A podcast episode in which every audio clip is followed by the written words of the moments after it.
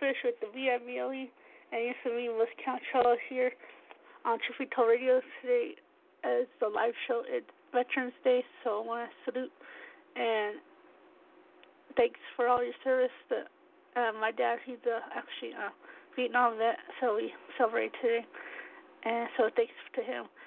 And um, we're to get started with the lesson. The lesson is John MacArthur with a foreshadowing of redemption here on Truth Radio. The following sermon is by John MacArthur, pastor, author, and Bible teacher with Grace to You. If you've never contacted Grace to You, we want to send you a free book by John called None Other Discovering the God of the Bible. This detailed look at God's character can strengthen your trust in the Lord and deepen your love for Him. Request your free book by writing to none other at gty.org. That's none other at gty.org. The offer is good in North America and Europe through December 2018.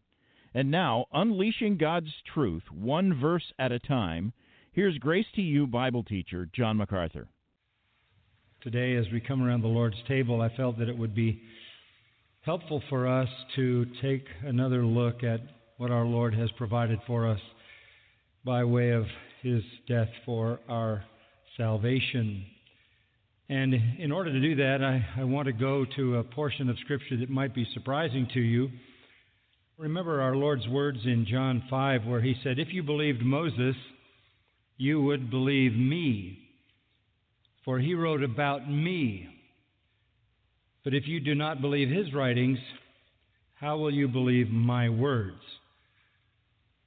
Believe Moses, because Moses wrote of me. That started very early in Moses' writings. Moses wrote the first five books of the Bible, the Pentateuch, as they are known.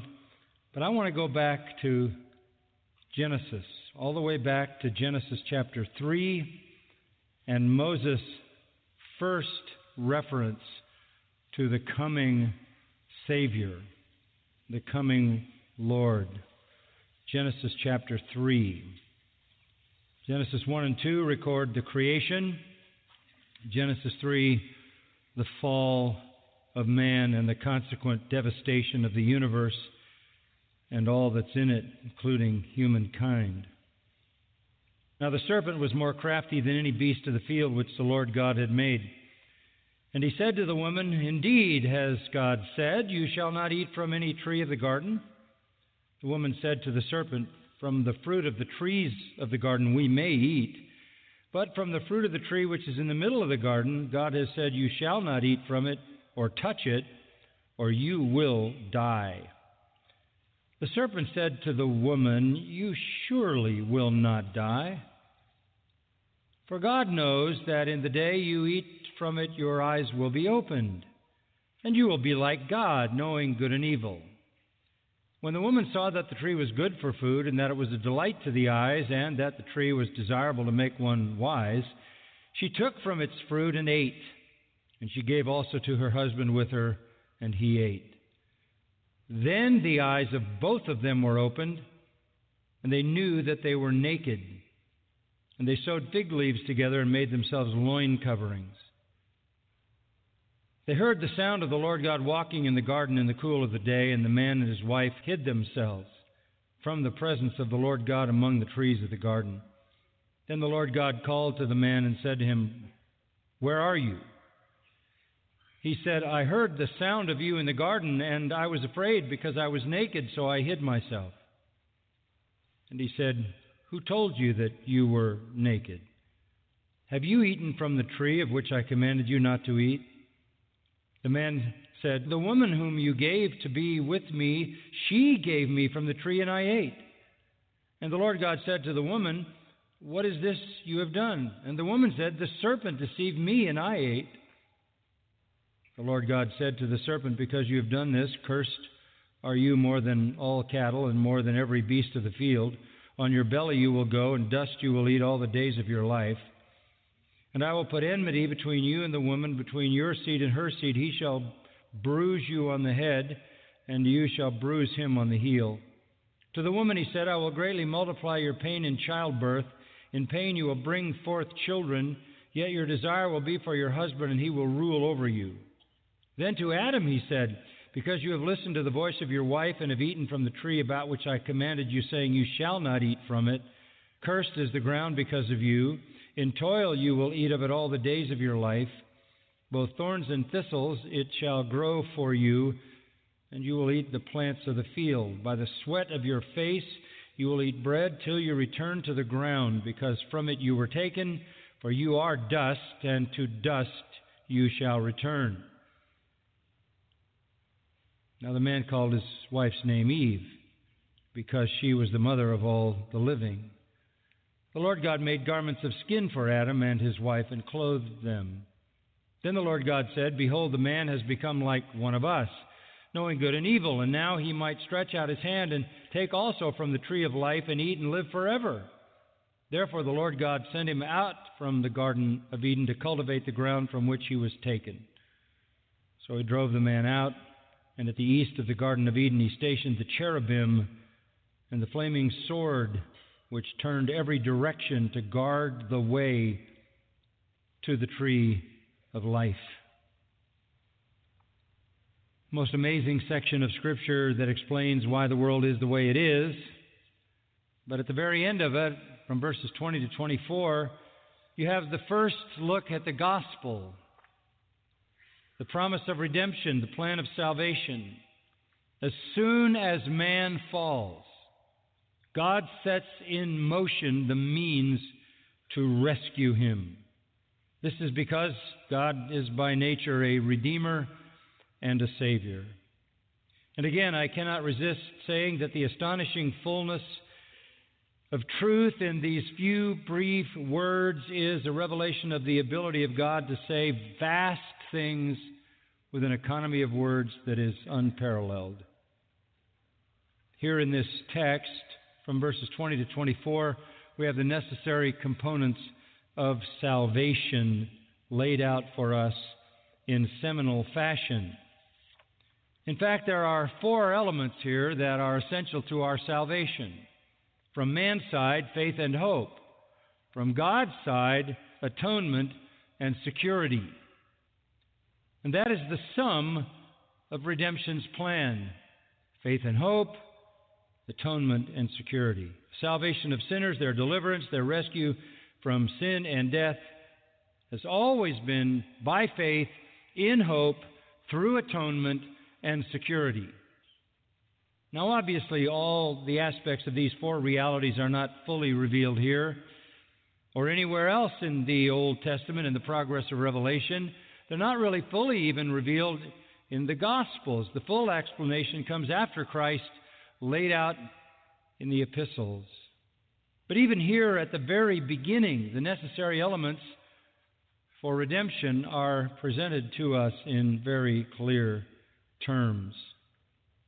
This is the long view looking at the cross from the very beginning. Now, the first essential for redemption and salvation is faith. Faith. The just shall live by faith, Habakkuk 2 said, and that gets repeated in the New Testament. We are saved by grace through faith, Ephesians 2 says. We are very familiar with that. Romans chapter 3, not by works, but by faith. Saving faith can be defined in this way believing what God said. Believing what God said, believing the Word of God, having trust in God's Word. Whatever God says is true. Obviously, Adam and Eve had not believed God, they had not trusted the Word of God. They decided that God was not honest, God was not truthful. Under the temptation that Satan laid before them, they believed the devil rather than God. They believed Satan was telling them the truth and God was not to be trusted. Satan convinced them of that, even though they were living in the middle of paradise and the presence of God and communing with Him constantly in that indescribable, perfect Eden. They were seeing and not believing, experiencing God's presence and God's perfection and not trusting Him, having conversations with God and not sure that what He said was true. They had come to believe Satan. And when they believed Satan, they were catapulted into sin and sorrow and suffering and death, and they dragged the whole human race and the entire created universe down with them. It all happened because they believed Satan didn't believe God. And so they found themselves cursed by God, as we read, starting in verse 14, the curse laid out all the way to verse 19. And the man and the woman were feeling the pain of that curse and the shame of that curse. They realized that Satan had lied. How did they know Satan lied? Because they know their condition now. Death has stricken them. They have now been cursed by the God they were having wonderful fellowship with. And God is inflicting pain on them pain in childbirth, pain in submission to a husband, pain in tilling the ground. But when the pain came, they knew Satan was the liar and God was the truth teller. Their faith is expressed in verse 20. Now the man called his wife's name Eve because she was the mother of all the living. Eve means life. That's what it means. He named his wife Life. Now remember, back in chapter 1 and verse 28, when God made man and made them male and female, chapter 1, verse 27, God blessed them, verse 28, said to them, Be fruitful and multiply and fill the earth and subdue it and rule it. So God told them that they were going to produce more human beings. They were going to be the two people who produced life. The creation promise of reproduction was not abolished by the fall. And Adam now believes God's promise. At the time that Adam believes this, Eve is the mother of no one. They have never experienced a pregnancy or a birth. But Adam believes that his wife is going to bring life into the world, that she's going to be fruitful and multiply because he now believes the promise of God. And what has convinced him is Satan was the liar, God was the truth teller, because God had said, In the day that you eat, you will die. And it began to happen. Adam knew life would come from his wife. And not just life, but one very special life. Back in chapter 3, verse 15, there would come her seed who would crush the head of Satan. Believe me, Adam was looking for that. Someone to come and crush the liar, the deceiver that had devastated their lives and their world. Based on that promise that from the woman was to come a seed, life, and that seed would crush the head of the enemy who had destroyed paradise for them, he names his wife Life. That's because he believed God's promise. This is Adam's response to God's punishment. Turn to God now and trust God. So Adam believed the promise of God that a Savior would come and crush the serpent's head and rescue men from his tyranny. The woman would have a son. She would bring life, and that son would triumph over Satan and restore paradise lost. He didn't doubt God's promise, he believed it. He was like Abraham, who believed God's promise against all experience and all reality. And when Abraham believed God, it was counted to him for righteousness. And so it was for Adam and Eve. Now they believe God. Victory would come, life would come, and within that life would come one who would crush Satan. He names her life because she was the mother of all the living. By faith, at that moment, she was nobody's mother. But God said she would be, and Adam believed, and no doubt she believed. Naming her Eve was an expression of his faith in the promise of the Creator. Adam believed in the salvation God had promised and even in the Savior that would come. As far as was possible, his faith was in the unseen Christ, the as yet unborn Christ. Not with New Testament clarity, not even with Old Testament prophetic clarity. But all you can do is believe what God has said. And all that God has said, he believes. And in the progress of revelation, that's all that is required for righteousness to be credited to one's account. He believed God. He was one of those men of old in Hebrews 11 1 and 2. He was the first one of those men of old who believed God. The original command be fruitful and multiply. You're going to have offspring. They believed it, which incorporated, think of this, repentance. They had to turn from believing Satan to believing God. They had to turn from trusting the devil to trusting the Creator. His attitude towards Satan was dramatically changed. Once Adam and Eve had been believers in God. That's clear. And then they had become believers in Satan. But now, in naming his wife life, they have come back to believe God, his word, anticipating his promise and its fulfillment. Through his wife would come the Redeemer. Here's the essential nature of faith it has a, a repentant element. You turn from believing the lies and the liar to believing God and the truth. And doubtless the woman had the same conviction that Satan was the liar and, and God was the truth teller because God said they would die, and now they had begun to experience the realities of the working of death in them. She was to be, by the way, it says, the mother of all the living.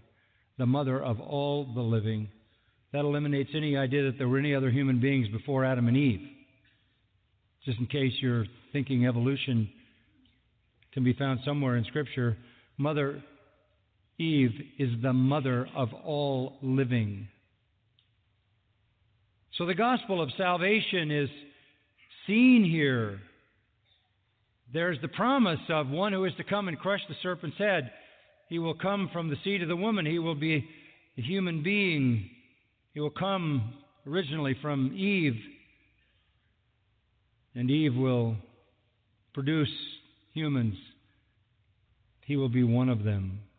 They now believe God. They don't believe Satan. The salvation requires faith. They believed all that God had said. Today it's the same thing. We are to believe all that God has said, far more than Adam and Eve knew in the garden. We know the full story, don't we? Revelation is now complete.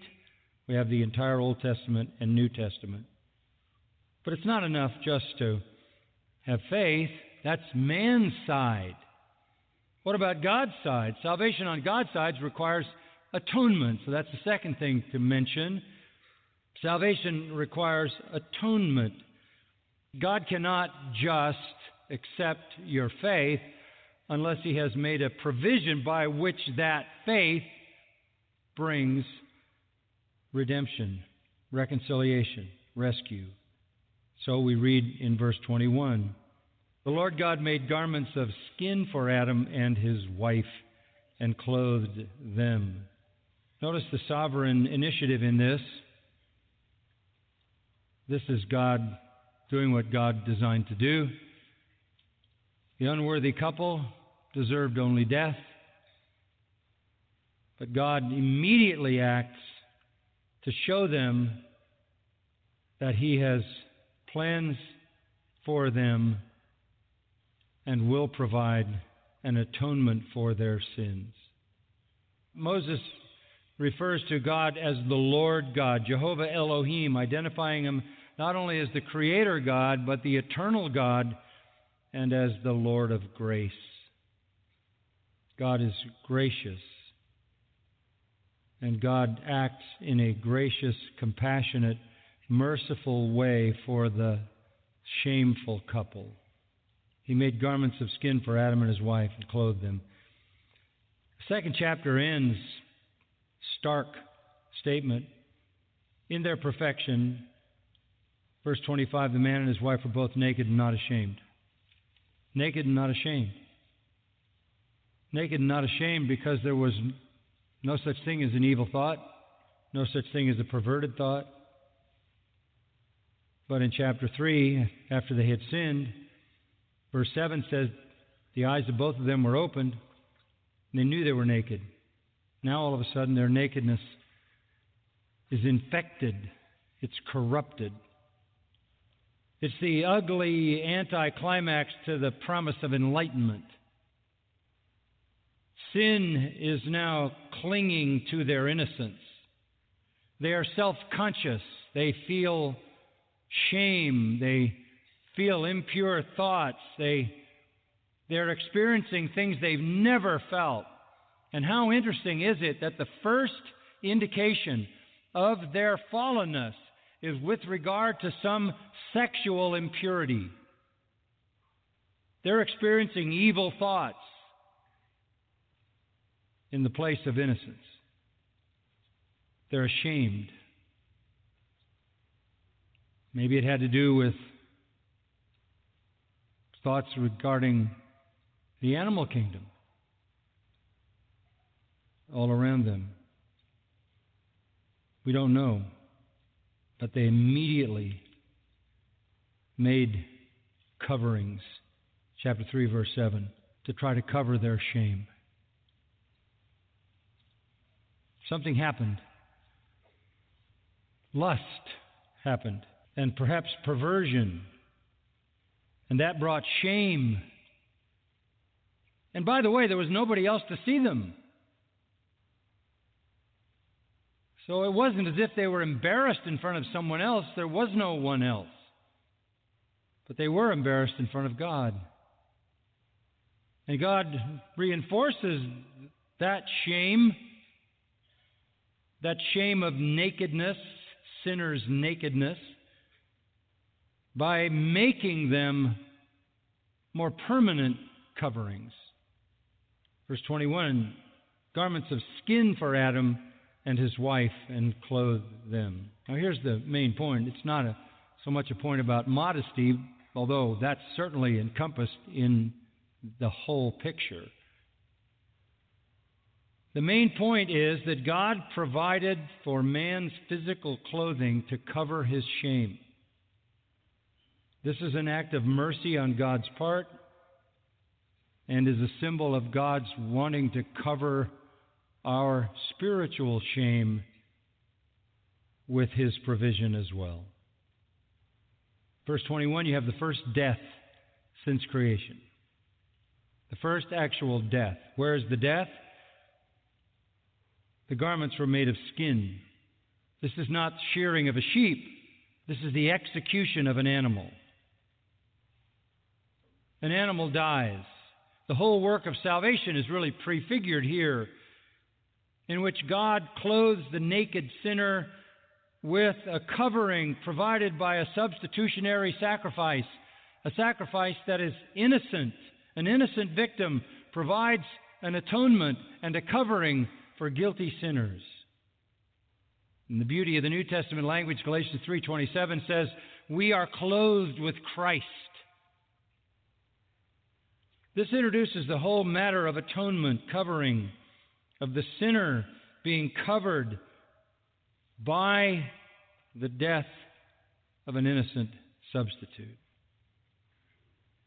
The Lamb of God, slain before the foundation of the world, is in the mind of God when he does this first killing. God Himself chose the substitute, God Himself killed the victim, God Himself made the point. If man is to be covered genuinely and permanently, there must be substitutionary atonement by the death of an innocent in his place. Something only God can do. He has to choose the substitute. He has to make the sacrifice, make the offering, and cover those for whom the offering was made. This is consistently taught throughout all of Scripture. You have very soon Noah making a sacrifice. Then you have Moses making sacrifices. You have sacrifices all through the, uh, the Pentateuch. You have a sacrificial system laid out in detail in Numbers, Leviticus, and Deuteronomy. You have sacrifices by Job in chapter 1, verse 5. Job was a patriarchal period figure. Sacrifices become a part of the life of Israel all the way down to the priesthood offering sacrifices at the time of our Lord. Repeatedly through all of Israel's history, God put before them a symbol that sin could only be covered by the death of an innocent. But none of the blood of bulls and goats or any other animals could actually do that. They all pictured Christ. The sacrifice would be the one whose heel was crushed by Satan, but who crushed Satan's head, borrowing the language of 315. The Old Testament prophets spoke specifically of the one who would be the only true sacrifice. Isaiah 53 wounded for our transgressions, bruised for our iniquities, chastisement for our peace laid upon him, and by his stripes we are healed. All we like sheep have gone astray, but the Lord has laid on him the iniquity of us all. This is the gospel of God. From the sinner, it requires faith. From God, it demands atonement. There's a third element in salvation that we see in this text, and that is salvation requires security. Salvation requires security. If God is going to save us, He has to keep us. And you see that in verse 22. Then the Lord God said, Behold, the man has become like one of us, knowing good and evil. And now he might stretch out his hand and take also from the tree of life and eat and live forever. Therefore, the Lord God sent him out from the Garden of Eden. Obviously, the whole plan to deliver man is a grace operation. This is all coming from the sovereign purpose of God. Here, grace appears in a specific manner. It already appeared in a sovereignly designed covering, a substitutionary atonement, a picture of the very Christ who would provide and did actually provide the atonement for Adam and all the people before the cross as well as since. But what has happened here is the Lord God said, The man has become like one of us. In the sense of knowing good and evil, not as God knows good and evil outside of himself, but as man knows evil inside of himself. God knows evil but never experiences it. Man knows evil by experiencing it. They knew evil by feeling it, by doing it, by thinking it.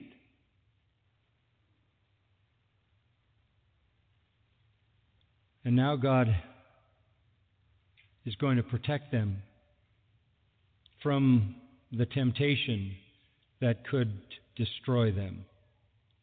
He knows what man will do. Look back at verse 22. He'll get back in the garden, he'll find the tree of life and eat and live forever. Now that he's seen death, now that he's seen death, he's seen one death, a bloody death of an animal, skinned. He's going to want life. So he's in danger. He will find the tree of life to live forever. The temptation to overpower death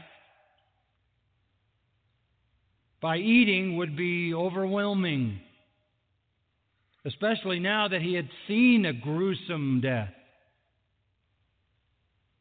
And by the way, Adam and Eve deserved death. They deserved an eternal living death. They deserved to suffer in their wicked state forever. That would have been a just punishment. Justice would, mark it, leave them in the garden and let them go ahead and eat the tree of life and live forever. You say, wouldn't that be good? No, that's hell. Living forever in sin, living forever in corruption, living forever defiled. That's hell. There wasn't going to be hell for Adam and Eve. They were believers for whom God had made an atonement. In their fallenness, they would go back. They would eat of the tree of life, and there was nothing in the actual tree. It was a matter of the divine decree that made it that way. And if they ate, they would, they would never, ever die, nor would they ever be anything but wretched. Therefore, the Lord God sent him out from the Garden of Eden. They never would have left voluntarily. The, the verb is pretty strong expelled them. Adam and Eve now know how precious that garden experience was. There they walked and talked with God in the cool of the day. There the fellowship was pure. The environment was beyond all description. The garden was the place where they knew joy, purity, peace, love. But they couldn't be there anymore. It could become hell for them. So God expelled them. Why does He do that? To protect them from hell.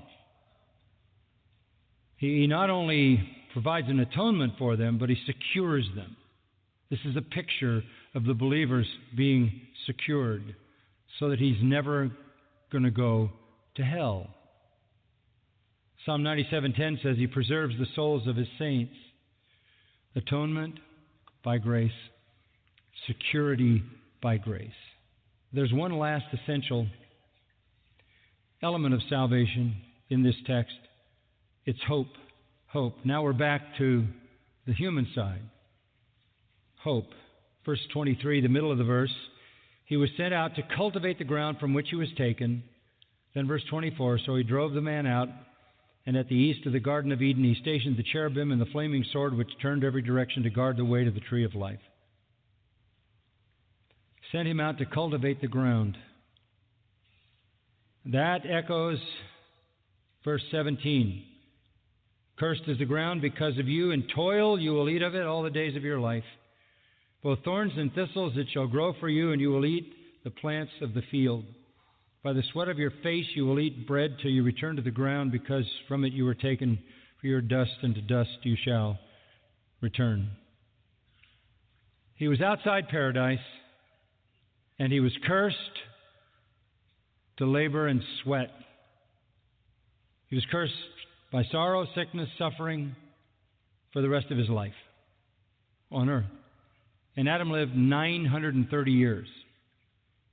So you think you're 65 and you need to retire. he tilled the ground and sweat 930 years. 65 years can make you hope for heaven. Just imagine 930 years. Lord, when do we get to go back paradise? When can we go back? Labor, the sweat of the brow, is a kind of salutary means of discipline to awaken aspirations for heaven. The sinner, including all of us, is left to suffer in sorrow and hope. Paradise for us, like it was for Adam, was a hope. It's not for now. You can't go back. He drove him out, and at the east of the Garden of Eden, he stationed the cherubim. Adam and Eve were outside the garden now, outside the garden of divine delights and divine presence. They were outside paradise. Paradise was to the west, not where the sun rose, but where it set was the place of their former life of bliss and the presence of God, so that every sunset of every single day would remind them of what they had lost and would never regain in this life. And the sufferings of life with the pain, they had sons, one of them killed the other one. They had more children, grandchildren, great grandchildren. They were so wretched and so evil that in a few generations God drowned the entire planet of humans, with the exception of eight people. It was one thing to till the ground, it was another thing to have your children, your grandchildren, your great grandchildren, your great great grandchildren so wretched that God had to drown all of them. Life's hard. Life's hard. And they lived in hope. But they couldn't know it in this life the Lord put the cherubim there. Cherubim appear in Ezekiel 1. This is the first time we see angels, first time we see death, first time we see angels in this text. They are beings of astonishing light, according to Ezekiel 1, astonishing brilliance, astonishing glory, and they surround the throne of God. So paradise is the throne of God. It's the place where God dwells. The garden is symbol of God's throne, and the cherubim are there guarding his throne. 2 Samuel 6 2 says, The Lord of hosts dwells between the cherubim. 2 Kings 19:15 says, The Lord God of Israel dwells between the cherubim. They are the guardians of his throne, the guardians of his holiness. In the Holy of Holies, in the tabernacle and the temple, where the Ark of the Covenant was placed, over the ark were two golden cherubim, symbolically guarding God's throne. These angels are the guardians of the Holy of Holies. They are the guardians that protect God's holy presence from any sinful invasion. And as if that wasn't enough to keep them out, a flaming sword, which turned every direction to guard the way to the tree of life, was put in place. It must be an amazing thing to imagine. A flaming sword turning in every direction. The way into the Holy of Holies was not open. No access, not in this world, not in this life, not here, not now. So, believing, yes. Forgiven, yes. Atoned for, yes. Secure, yes. Until they would get to heaven. But heaven was only a hope, as it is for us. And the longer we're here, the more brightly that hope burns, right? Why does God have us live in hope? Because hope sanctifies. He who has this hope in him, 1 John 3 3, purifies himself. Hope is the anchor of the soul. Hebrews 6:19. This hope we have as an anchor of the soul, both sure and steadfast, which enters the presence behind the veil. We're anchored in heaven. Our home is there, our Father is there, our inheritance is there, but we live in hope. Psalmist said in Psalm 39 7, My hope is in you, Lord. My hope is in you, and that's true with us as well. Happy is he who has the God of Jacob for his help, whose hope is in the Lord his God. So Jesus said, If you had believed Moses, you would believe me.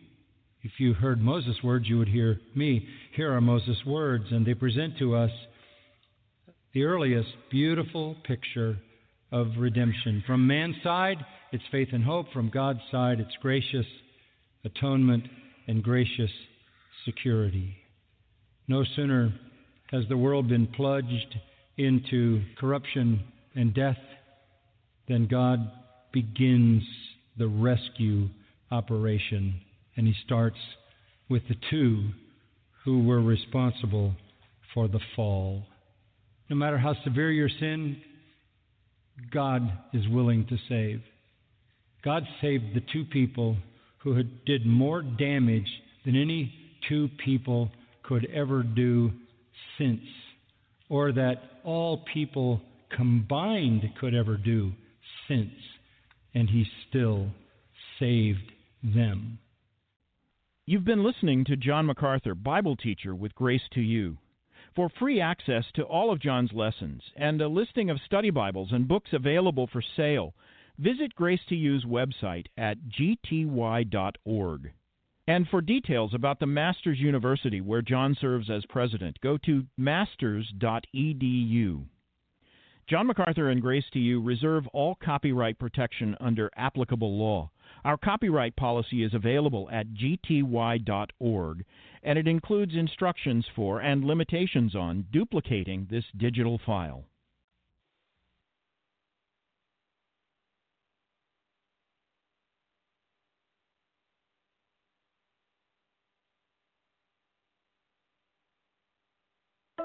Who were the Neanderthals? This is Ken Ham, author of the books The Dinosaurs of Eden and D is for Dinosaur. Now, when Neanderthals were first discovered, they were considered brutish. Why? Well, because of evolutionary expectations. Some Christians tried to say they were a pre human soulless race before God breathed the breath of life into a modern human, Adam. But research has shown the early view of Neanderthals is totally wrong. They buried their dead, wore makeup and jewelry, and played music. They even sailed across the Mediterranean Sea and explored new islands. These people were clearly fully human. Now, the Bible tells us we're all descended from Adam and Eve, and this means Neanderthals were too. They were totally human. Get equipped with answers to today's skeptical questions at AnswersRadio.com. You'll discover more about science and the Bible by visiting our website at AnswersRadio.com. Hey, yo, they said it was over, man. They said it was over.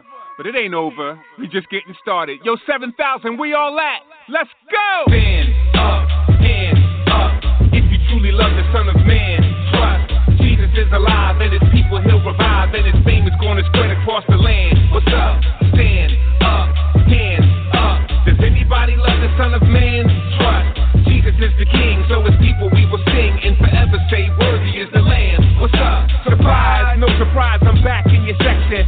His death, burial, and resurrection. More power than gravity, his knowledge and strategies confound the academy. Bow to his majesty, he paid sin salary, took up blame on Calvary. Those who love his name spread his fame is the policy. All eyes on the matchless price of his sacrifice. Let's prize our master Christ and rise in the afterlife. What, did we forget about the holiness of God or something? Did we forget that God owes us a ride or something? See the snake bruise when Christ came to save dudes who hate truth. The gospel is not fake news. Our debt is sin, the gospel sweeter than it's ever been. Ain't nothing changed, let us in, we got the medicine. It's still human emergency, the serpent attack. You think Jesus can't save? That's alternative facts. Stand up, hands up. If you truly love the Son of Man, trust. Jesus is alive, and his people he'll revive, and his fame is gonna spread across the land. What's up? Stand up, hands up. Does anybody love the Son of Man? Trust. Jesus is the King, so his people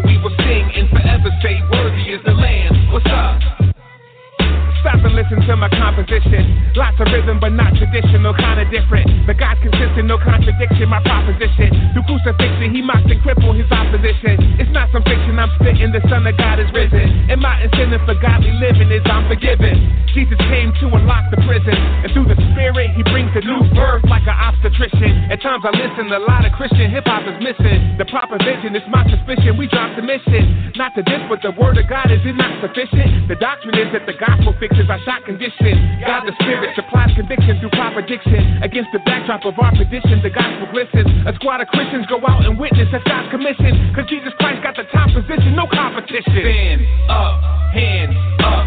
If you truly love the Son of Man, trust. Jesus is alive, and his people he'll revive, and his fame is gonna spread across the land. What's up? Stand up, hands up. Does anybody love the Son of Man? Trust. Jesus is the King, so his people we will want Jesus in the background like elevator music, but we gonna celebrate him, relegate him, we refuse it. They hate Christian hip hop. I peep myself. They say we too redundant. Well, let me repeat myself. What I gotta say almost feels too real estate. Sit back and feel the weight of what a real estate. Cause yo, Jesus Christ got me in the real estate. I'm purchased property, I feel like I'm real estate. If the Father wasn't gracious, no synonym. Again, he came straight blameless, no synonym. Again, nothing's been the same since, no synonym. Again, fakers lack his fragrance, no synonym. This is not the picture in a frame to still Jesus. Nah, we serve the rock, the harder than still Jesus. So how we gonna be silent? Let the world still Jesus. When the world and its trends pass away, it's still Jesus. Stand up, hands up. If you truly love the Son of Man, trust. Jesus is alive, and his people he'll revive, and his fame is gonna spread across the land.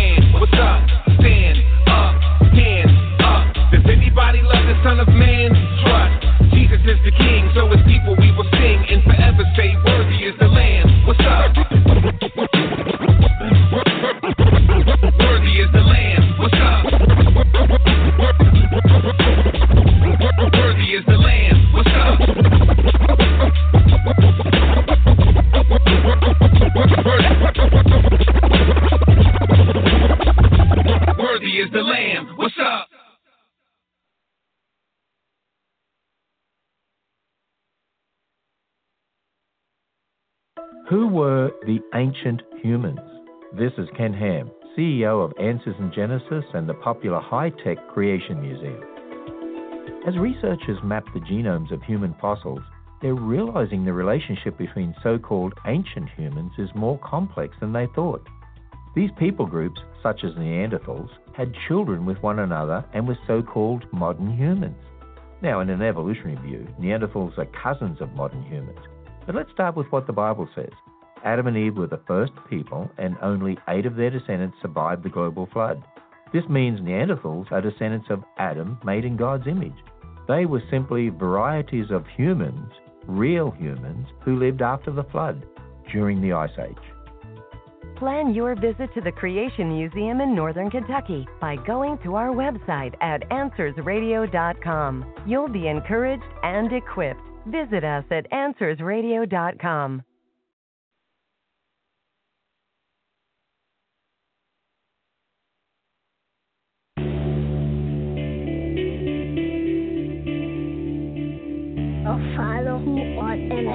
news out of Haiti, the largest, most powerful earthquake in the region's history. If the federal judge's ruling is allowed to stand, this year's National Day of Prayer could likely be the country's last. Thy will be done on earth as it is in heaven. The number of hungry people worldwide has reached 1 billion for the first time since 1970. Give us this day our daily bread, and forgive our A few moments ago, something crashed into the South Tower of the World Trade Center. But deliver us from evil, for thine is the kingdom, and the power, and the glory forever. Amen. This is my Father's world, and to my listening ears, all nature sings, and round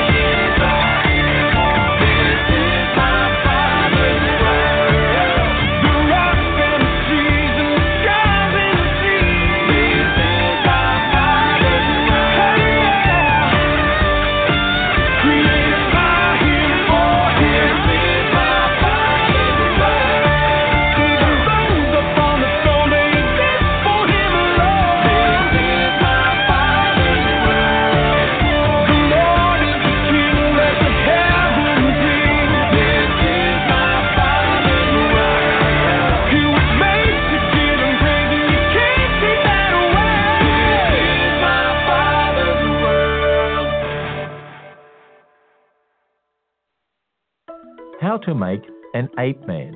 This is Ken Ham, and our popular life size Noah's Ark is located in northern Kentucky. Did you know there are three ways to make an ape man? First, you can take an ape and emphasize any human like features. Second, take a human and downplay its humanness. Or third, just take an ape and human and mix the two. Now, all of the supposed ape men have been made by one of these methods. They either make a human out of an ape or an ape out of a human, or the find was really a work of fraud or a mistake. You see, the issue isn't really the evidence, it's the worldview being used to interpret the evidence. Now, evolutionists come to fossil bones with the belief that we evolved from ape like ancestors, so they interpret the evidence through that lens, even when it doesn't make sense. Discover more about humans and our true origin at AnswersRadio.com and plan your visit to the popular full size Noah's Ark by going to our website, AnswersRadio.com. This little light, this little light, gonna let it shine, let it shine, gonna let it shine, shine. This little light.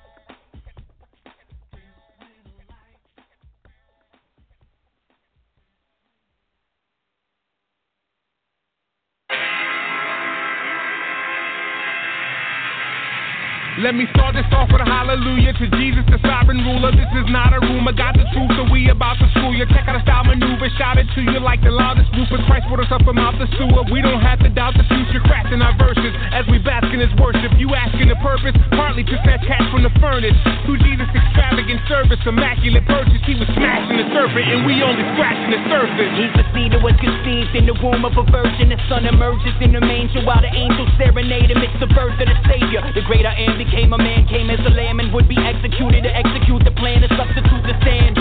In the place of the wicked on the cross, he was lifted, but we considered him stricken and afflicted, just like the prophets predicted. He came at the proper moment to stop his opponent and lay down his life to offer atonement. He's the most magnificent, the total antithesis of insufficient, the blessed, the glorious, splendid, transcendent, difficult to comprehend, independent of space and time, but presently present, suspending the heavens with speech. From coast to coast, he speaks peace to wind and seas, got heavenly hosts easily posted on bended knees, controls the cosmos with the most authority. So we boast in the most exalted King Christ supreme. He's the sovereign thriller, the awesome healer, the law fulfiller, the solemn killer, the fraud revealer. No God is realer, yeah. When you're taking your time in the scripture, what you get is a prominent picture. See his light shining bright in the night, and it's bright in the might and the diamond mixture. See his name at all the renown, though. When he came for the lost that he found low, he was tamed, didn't floss all around, but remained for the manger, the cross, to the crown. Yo, Satan had a chokehold on him. Fight for the rope, but doping in. R to the I to the S to the E to the N, that's what we hoping in. Risen on his spell check, the risen king can rinse clean the most rebellious. I was hellbound, now I'm spellbound. Word is born. I'm a born servant to the word of life. Uh, call me a sellout, I was bought with a price. We gotta hope that won't fail us when we return to the dust. We will rise up just like the one who justified us. It's not wishful thinking when the truth's sinking. We are clinging to the promises that God bringing an everlasting kingdom. Nothing can compare to the worth of what we inherited. Nothing in heaven on earth can measure what Christ merited. The skies declare the affairs of his glorious care. The God who is there, who's aware, who delights in our prayer. His purposes are permanent and perfectly proportionate. Everything that orbits around his glory subordinate.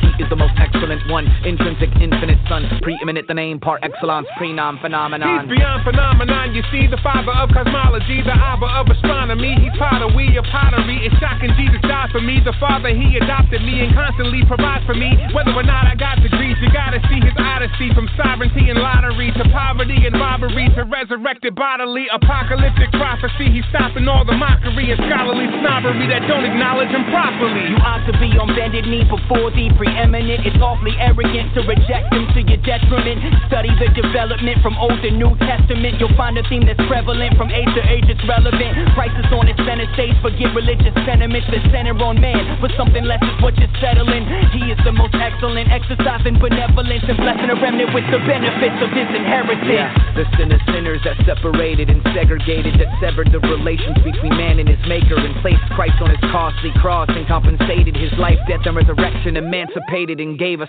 freedom from it all, freedom from the effects of the fall, freedom from Adam and Eve in the Garden of Eden and from the law. So the saints stand and applaud his grace and glorious cause with hands raised, praising his name, singing glory to God. Christ is supreme. Christ is supreme.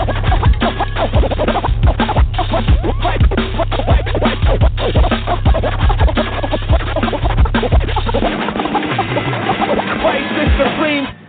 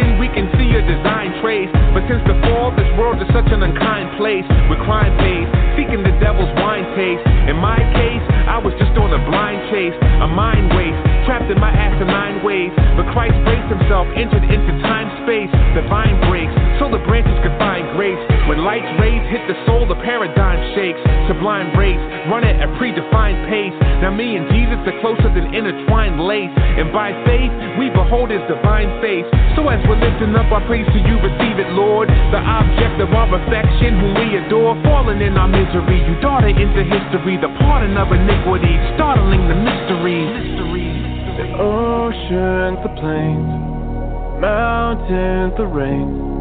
The universe proclaims the glory of your name. And what am I that you called me to your side? And took this heart of stone and broke it open wide. Whoa.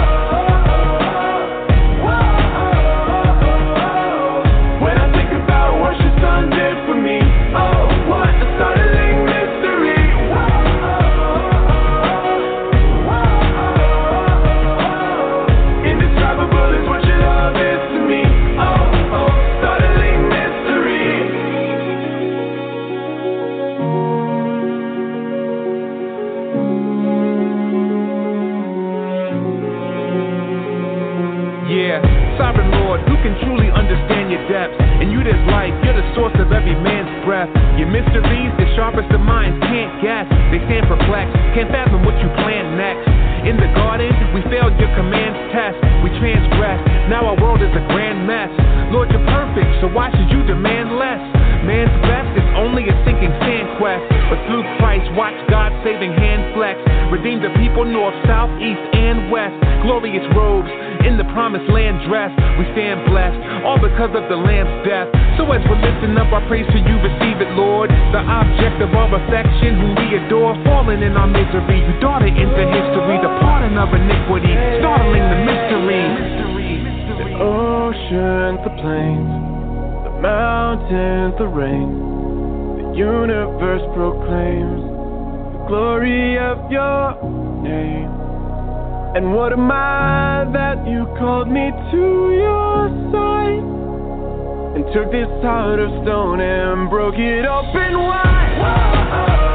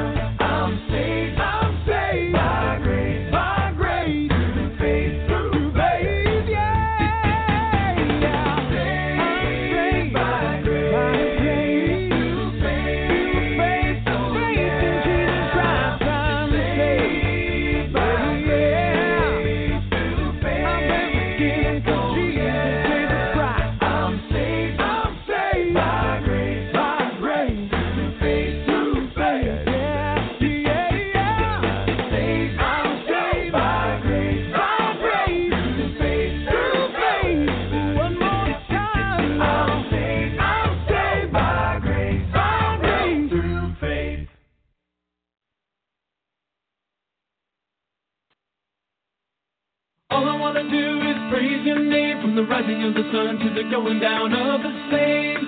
You are my God, and all I want to do is praise your name.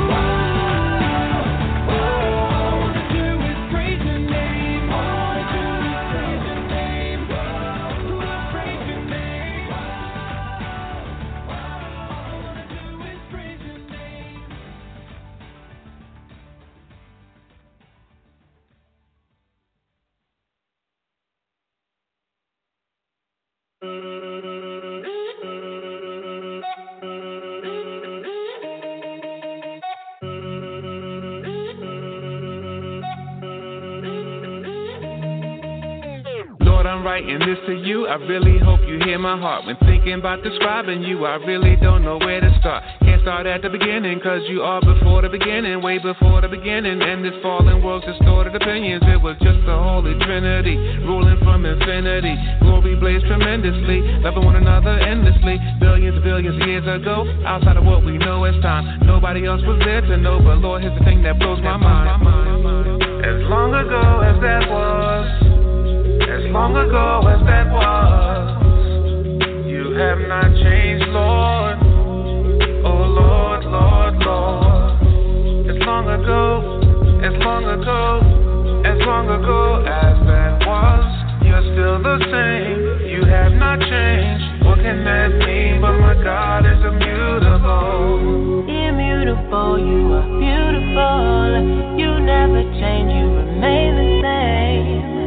Immutable, beautiful. You never change, never change. Forever you reign, you remain the same. You will never change, you will never change. Immutable, beautiful. You never change, never change. I was thinking just the other day how you reign supreme by far. Not just because of what you do, but simply because of who you are. There's none like you in existence. You are God and you need no assistance. Even though we show you resistance, you sent Jesus to close the distance that existed between God and man. According to your sovereign plan, we changed many times in one lifespan. I've changed even since this song began. Lord, I'm so glad that you're not like us. All that you do will certainly last. You are the rock that we can trust. Shows us back in eternity past. As long ago as that was. Long ago as that was, you have not changed, Lord. Oh Lord, Lord, Lord. As long ago, as long ago, as long ago as that was, you're still the same. You have not changed. What can that mean? But my God is immutable. Immutable, you are beautiful. You never change, you remain the.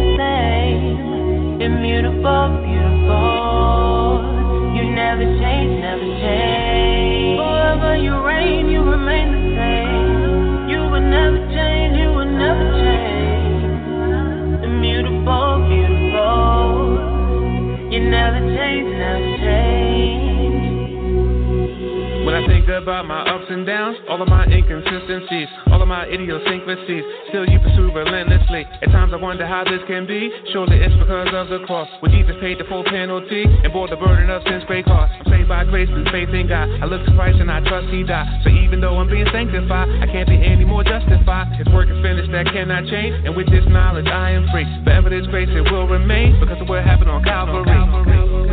As long ago as that was long ago as that was. You have not changed, Lord. Oh Lord, Lord, Lord. As long ago, as long ago, as long ago as that was. You're still the same. You have not changed. What can that mean? But my God is immutable. Immutable, you are beautiful. You never change. You remain never change, never change. Forever you reign, you remain the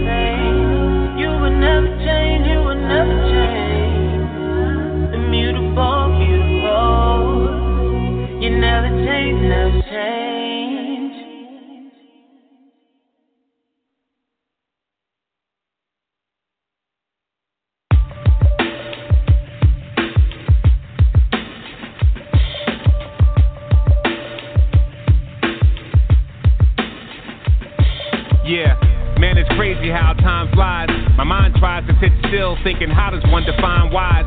Feels like yesterday I was a newcomer, fresh in the game, ready to make the truth thunder. But as the beat plays, they lose wonder. After a few summers, the band's ready for a new drummer.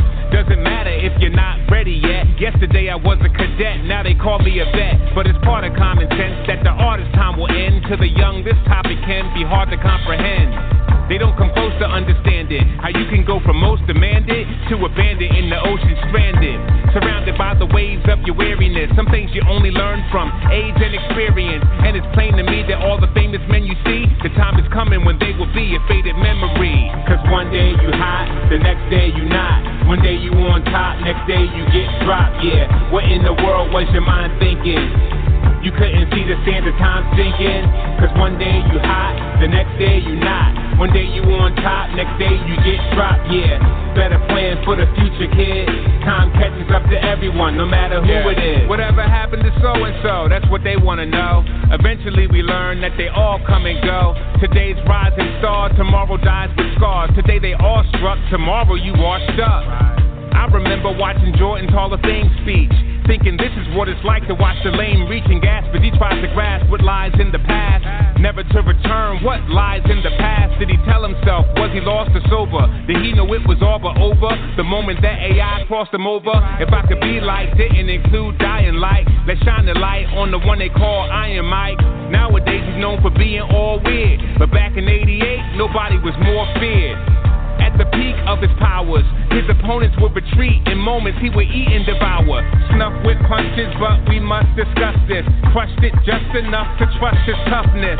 Pride brings such to justice. You puffed up with smugness, you gonna meet Buster Douglas. Amazing that, which blazed like petrol. The new praise that made the waves in the metros was praised for days, but just a phase like retros and fades like echoes, echoes, echoes,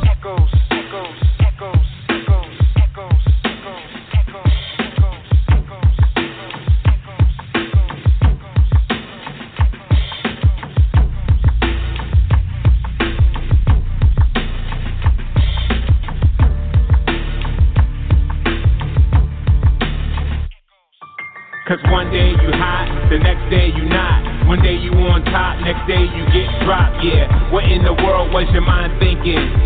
You couldn't see the sands of time sinking.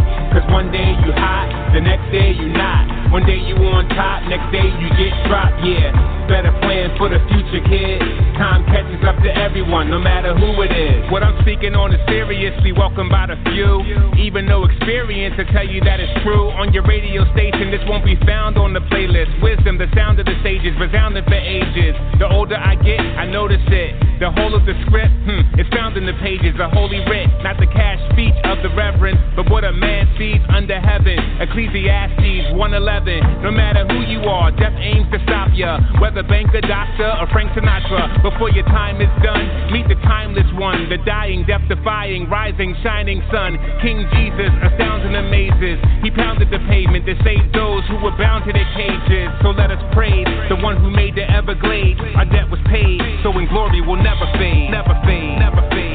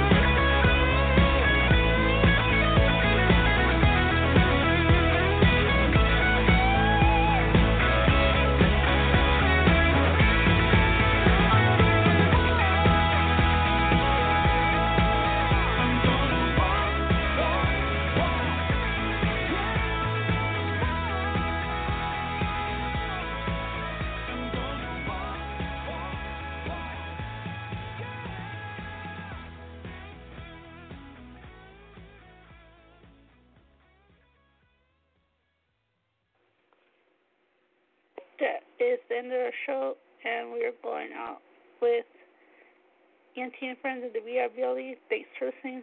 Till next time. Bye for now.